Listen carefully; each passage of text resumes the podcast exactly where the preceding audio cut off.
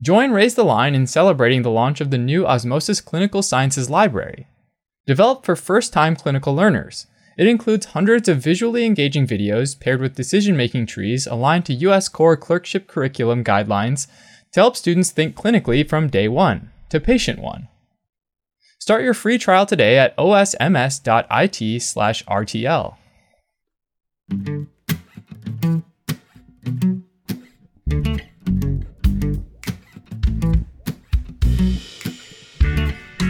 Hi, everybody. I'm Michael Carrese, welcoming you to Raise the Line with Osmosis from Elsevier, an ongoing exploration about how to improve health and health care. For the 2 million Americans diagnosed with cancer each year, the emotional toll of absorbing the news is often exacerbated by uncertainty about the variety of treatments and confusion trying to navigate a fragmented healthcare system.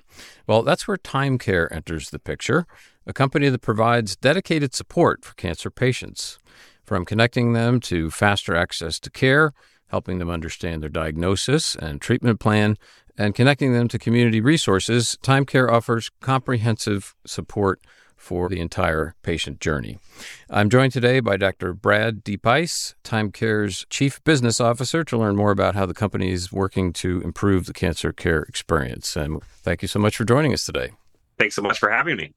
So we always like to start by having our guests tell us what drew them to medicine, and in your case, you then specialized in primary care. So how'd you end up doing that? Yeah, I took a, a little bit of a later route into medicine relative to many of my med school classmates. I actually studied electrical engineering and computer science as an undergrad and had taken no pre medical courses. And as will become quite relevant as we talk about Thyme Care. my entry into medicine actually started from my journeys as a patient. And so when I was in my early 20s, I was diagnosed with a osteosarcoma, a, a rare form of bone cancer, and spent the better part of two years in and out of the hospital and receiving both chemotherapy and surgery for that. And I consider myself very fortunate that I received great medical care and and fortunately that's all in the rearview mirror. But at the time it exposed for me both that healthcare is incredibly important and American healthcare has a lot of room for improvement. And took the somewhat later career path. I took some night classes, post-bacs for any of the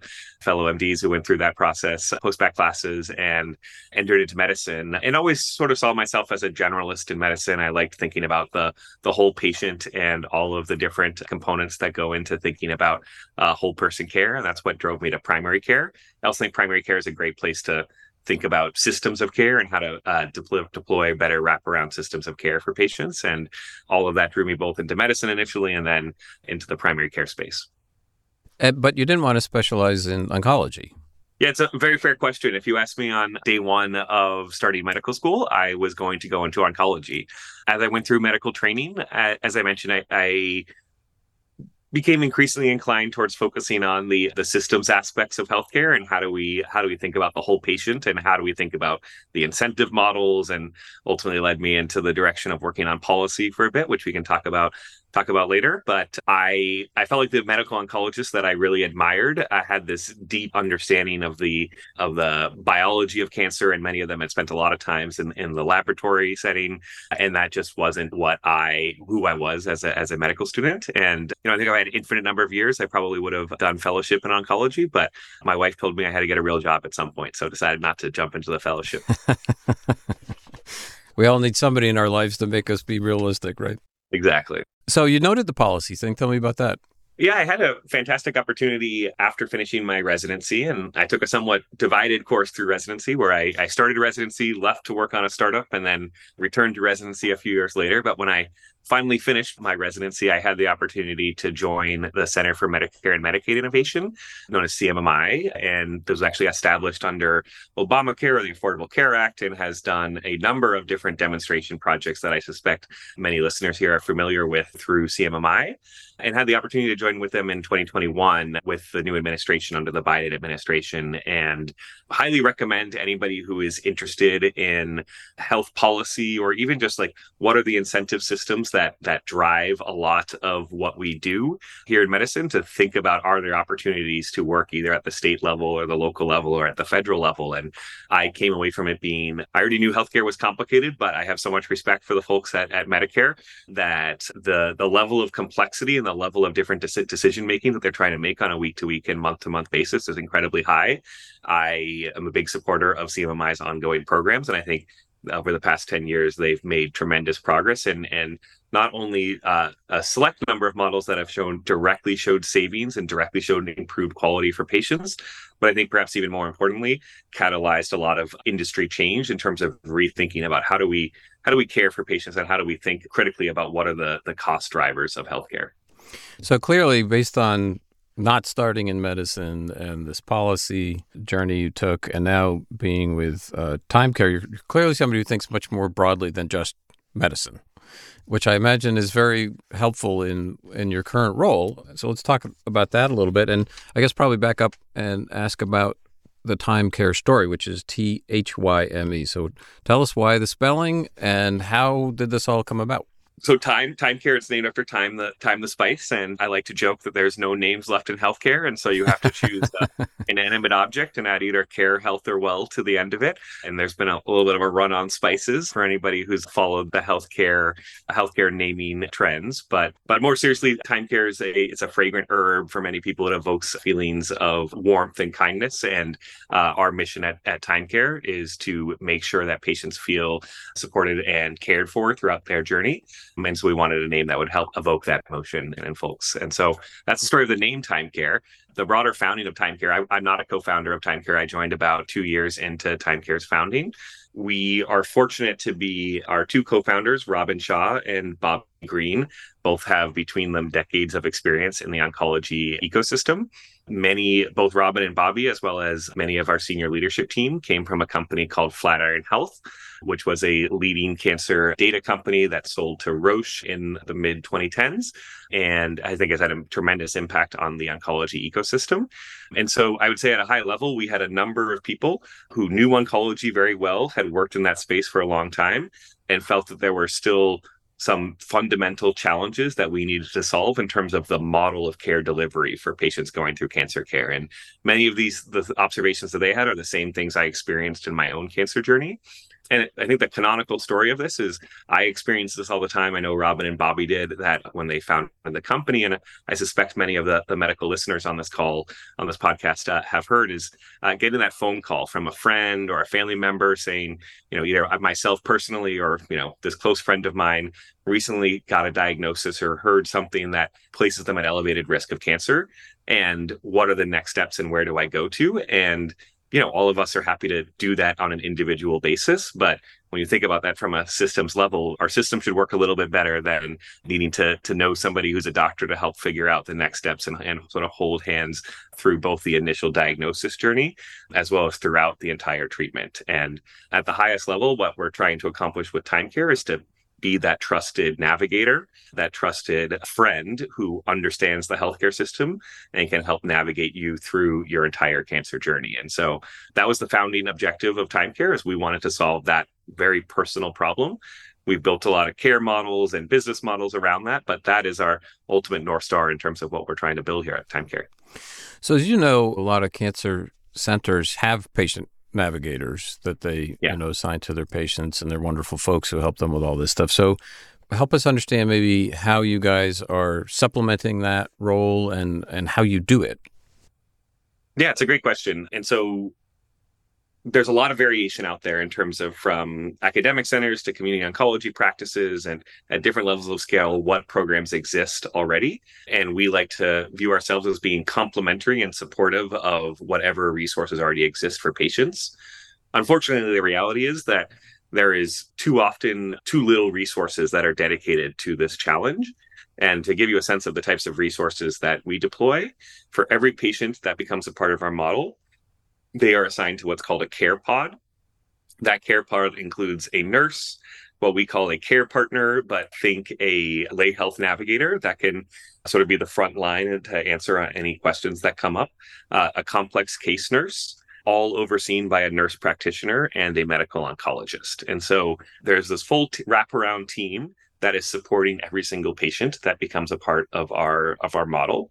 And unfortunately, while I think a lot of systems have been forward thinking about uh, how can we deploy our own navigation programs, frankly, there's just often not the resourcing or the business model around how to support that in a longitudinal way. And so you'll see some some systems and some practices have navigators they frequently are not able to do sort of the scale of interventions that we do. So, to give you a sense of the types of things that we do, is we do regular patient reported outcomes, proactive symptom monitoring for patients when they're throughout their cancer treatment. And so we'll know, you know, based on what we see from unclaims data and EHR data on patients, we'll know when are they at highest risk relative to when they had their recent treatments, what are the symptoms to watch out for, and make sure that we are proactively addressing those things those are the types of things that everybody i think in the oncology space knows that we should be doing but is often hard to actually operationalize at scale Oh, sure. That's a big burden on staff time, you know, to yeah. To track it like that and then do the outreach. So, talk about it from a, a patient perspective. How do they get into your system, and then what, what's it like, you know, to be interacting with your care pod and, and the other things that you offer? Yeah, it's a great question. So, the journey with Thyme Care starts with enrolling in our program. And so, people enroll in our program through a number of different mechanisms, but the most common of which is that we just get up, kind of get on the phone and, and call members and tell them about the services that we offer when we have we form relationships with practices in the areas that uh, oncology practices in the areas that we operate. And so in those cases, we will actually reach out either in conjunction with or on behalf of the practice in order to, you know, make it clear that we are a a part of their team that will help coordinate across their care and not just be sort of a another third party that may introduce confusion or complexity. And so we talk patients through what are the services that we offer. Patients, it's a fully optional model. It's also importantly entirely free to patients. There is no no cost associated with it.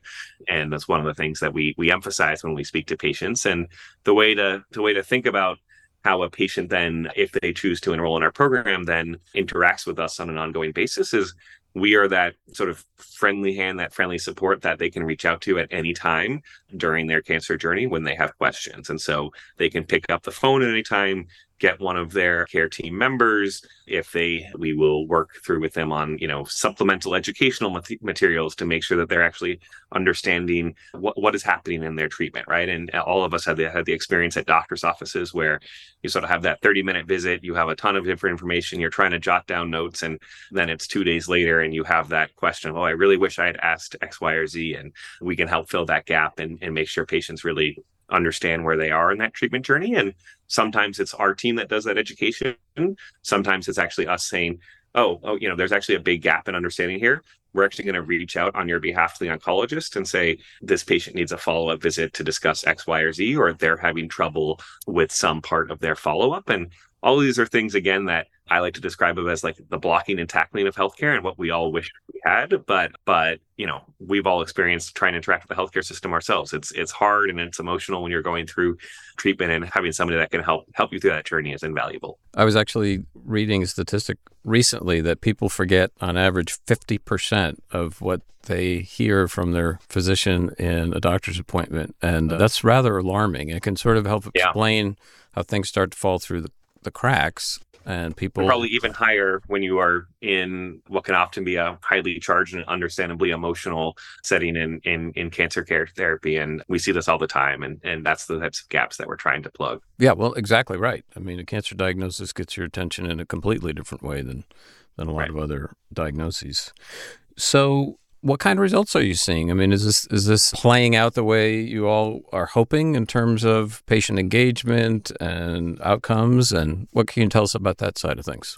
Yeah, absolutely. So we're both thrilled with the outcomes that we've had to date, and we've learned a ton since we started working with our first patient in 2021. And so it's exciting. We're now in the thousands of patients that that we've worked with and have really iterated and developed our care model over time the results we've seen across the board have been fantastic. Maybe starting with member satisfaction. Members who choose to enroll our pro- in our program both rate us very, very highly in terms of their satisfaction with the program. And so we do regular member surveys and we average a 9.7 on those on those surveys. And perhaps more tellingly, we have very, very few patients. I believe the number is around uh, 1% or actually less than 1% that voluntarily opt to disenroll from our program. And so patients see a lot of value from it. And once they once they join the program are are eager to continue in it the types of things that we've looked at beyond making sure that people are happy in our program and are and are experiencing great care is actually looking at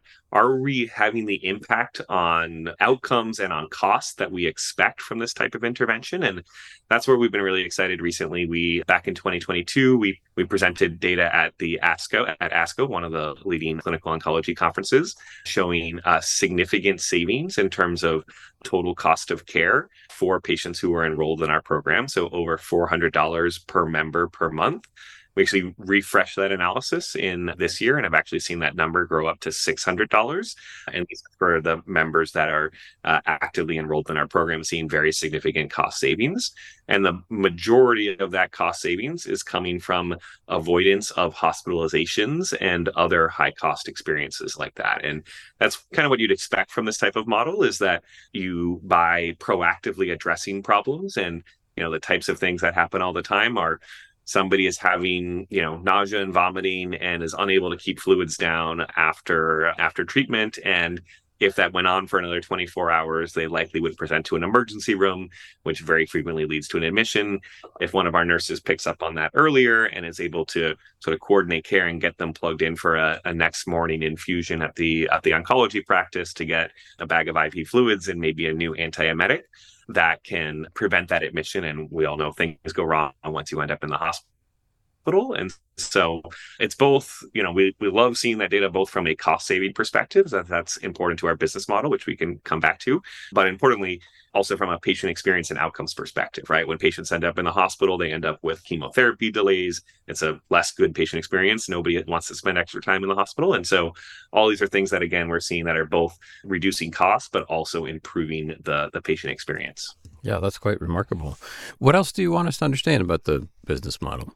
We talk about how this this model is completely free of charge. We are a we are a business, and we are we we need to fund this in order to to scale this and continue to bring this to more patients. And so, the way our model works is that we partner with insurance plans, or more broadly, anybody who is responsible for your medical bills. And so that can be insurance plans. Some employers take on or what are called self-insured employers, where they are responsible for all the costs of care for their their employees, and then increasingly in the value based care world, there are primary care practices and health systems that are taking on what we call total cost of care risk, but are effectively saying, I'm going to help manage this patient and I'm going to be accountable for that patient. And where that entity becomes responsible for all of the costs incurred by by patients through their through their medical claims. And what our value proposition is to any of those entities is say, we can provide this set of services that we believe will both make your members happier and lower the costs that you're experiencing. And the way we contract is effectively we say to whether or not it's insurance plan or one of those at risk provider groups or employers, is we say, here's our fee for our services and we'll actually put our money where our mouth is. We'll actually measure the savings that we've generated on the back end. And if we don't generate savings in excess of those fees we'll actually refund those fees to you.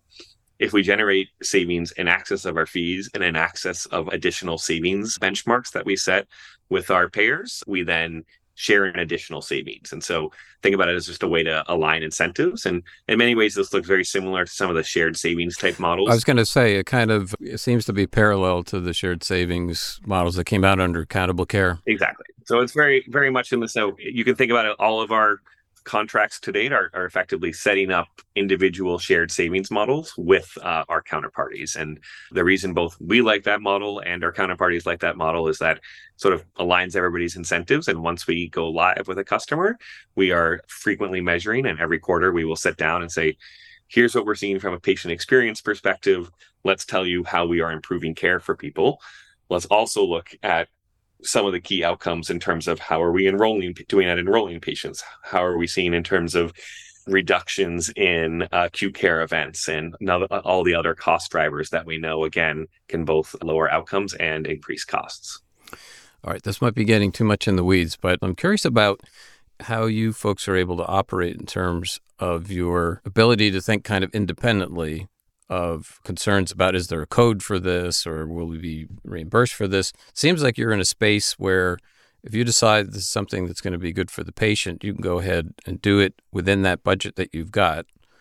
And maybe in a way, even further than the physician could, or am I misunderstanding? No, I think that's exactly right. And in, in many ways, going back to your initial question of, you know, why don't systems already do this or, or why don't they do it in the same way that you're doing is the answer is that there's not a good reimbursement code for the types of activities that we're doing. And the one way to think about Thyme Care's business model or Thyme Care's as a business is on the one hand, our big innovation is this new this care model that we think delivers great results, but at the same time pairing it with a new business model where we're effectively bringing these shared savings arrangements to to the cancer space where we can enable it even though there's not a reimbursement payment for the services that we're delivering directly because we enter into these shared savings arrangements where you know when everything goes well the the patient does better the the insurance plan does better or the healthy at-risk provider group does better and we do better it means that you can step away from the constraints of you know what are the different billable codes here and towards like what's best for the patient which again is the reason why we all got into this yeah no it's terrific and it builds on i think what people were hoping would happen with accountable care so that's really interesting exactly so fairly recently Thyme Care announced a new round of funding. Can you talk a little bit about what that's going to allow you to do?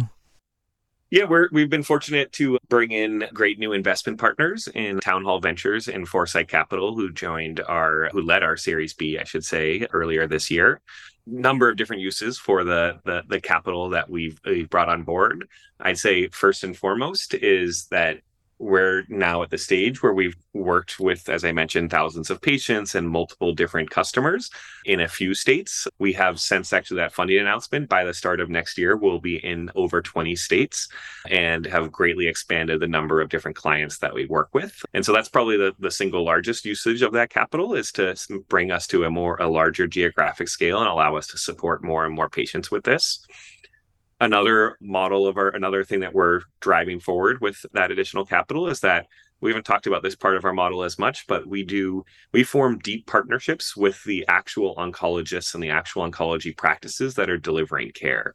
Our perspective is that our model can be most effective when our our care pod team is working in in close conjunction with provider groups on the ground. And so we're forming we've always had these relationships in place. We're now deepening those. We're actually getting to the point of actually sitting down with practices and saying okay well we're we're doing these navigation services. Can we also work with you to understand where can we optimize some of your spend on different drugs and make sure that we're not being wasteful with with how you are managing your pharmacy or or different pharmacy supplies? And again this is the type of thing that becomes enabled when you create these shared savings relationships where you can say okay if we generate savings how do we make sure that that both comes back to Thyme Care as a company, but also goes back to uh, the provider groups that we partner with. And so that's another big focus as part of our post Series B activities, and a few other things in the works that we'll be announcing in the in the coming months and years. And excited for ongoing growth. As I listen to all of this, what comes to mind is a healthcare system that works the way we all hope it did, but doesn't ever quite seem to. exactly. And maybe coming back full circle to where we started, in many ways, my my own journey has been I experienced cancer care and I, you know, both had great care and there were a lot of gaps in care. And uh, it didn't exactly always happen in the way we've hoped. And when I've thought from a career perspective on what are the problems I'm really excited about working on, it's how can we how can I help build models where we're getting a little bit closer to that patient experience that we know everybody deserves. And that's that's why I'm here and it's why why Thyme Care exists. That's a great way to put it. So as we wrap up, we always like to get some advice from our guests to our audience of, you know, learners, essentially medical students, nursing students, and early career professionals about, you know, approaching their career. You've had very interesting career path yourself. You have any advice about taking risks or what else would you want to impart to them? Yeah, I think I will pretend to have have the, the be all end all advice. And I think there are any number of different fantastic routes through medical school and through clinical training. And not the least of which is is practicing full time. I feel like that gets overlooked sometimes when we're talking about all these new exciting systems innovations. And the the people that are really making a difference in patients' lives are the people that are dedicated to 100% clinical practice. So I always get I always like to have that disclaimer because I don't I don't want to undervalue the importance of individual clinicians in in improving care delivery for myself, I think one piece of advice I like to give folks in training is is seek out diverse groups of mentors. When you're in medical school, naturally the people that you interact with and the people that are your teachers and your assigned mentors tend to be folks that are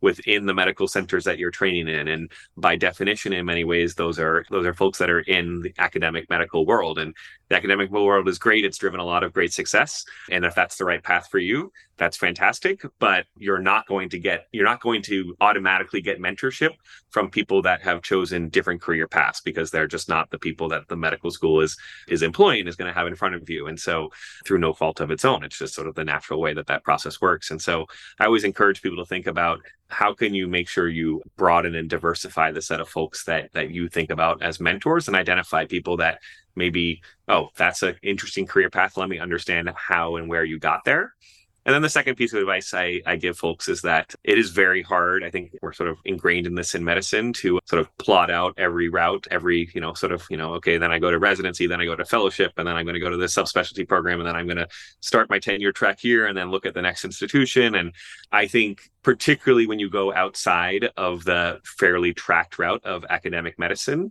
it's really hard to plan that many steps ahead. And if you asked me at any point in my career to predict where I was going to be at three years, it would have been completely incorrect. And so be open to change, be willing to recognize that new opportunities will come up that aren't on your radar, opportunities that you thought were going to be great may not materialize, and be willing to sort of adapt a little bit to those circumstances as they come up. Well, it's great advice and a great note to end on. And I want to thank you very much, Dr. Diephuis, for joining us today and filling us in on all the interesting work that you folks are doing at Thyme Care. Well, thank you so much for having me. It's been great to participate today. I'm Michael Carrese. Thanks for checking out today's show. And remember to do your part to raise the line and strengthen the healthcare system.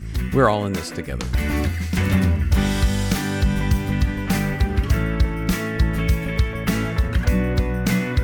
If you like this podcast, please share it on your social channels. You can also subscribe to the series and check out all of our episodes at osmosis.org slash raise the line podcast.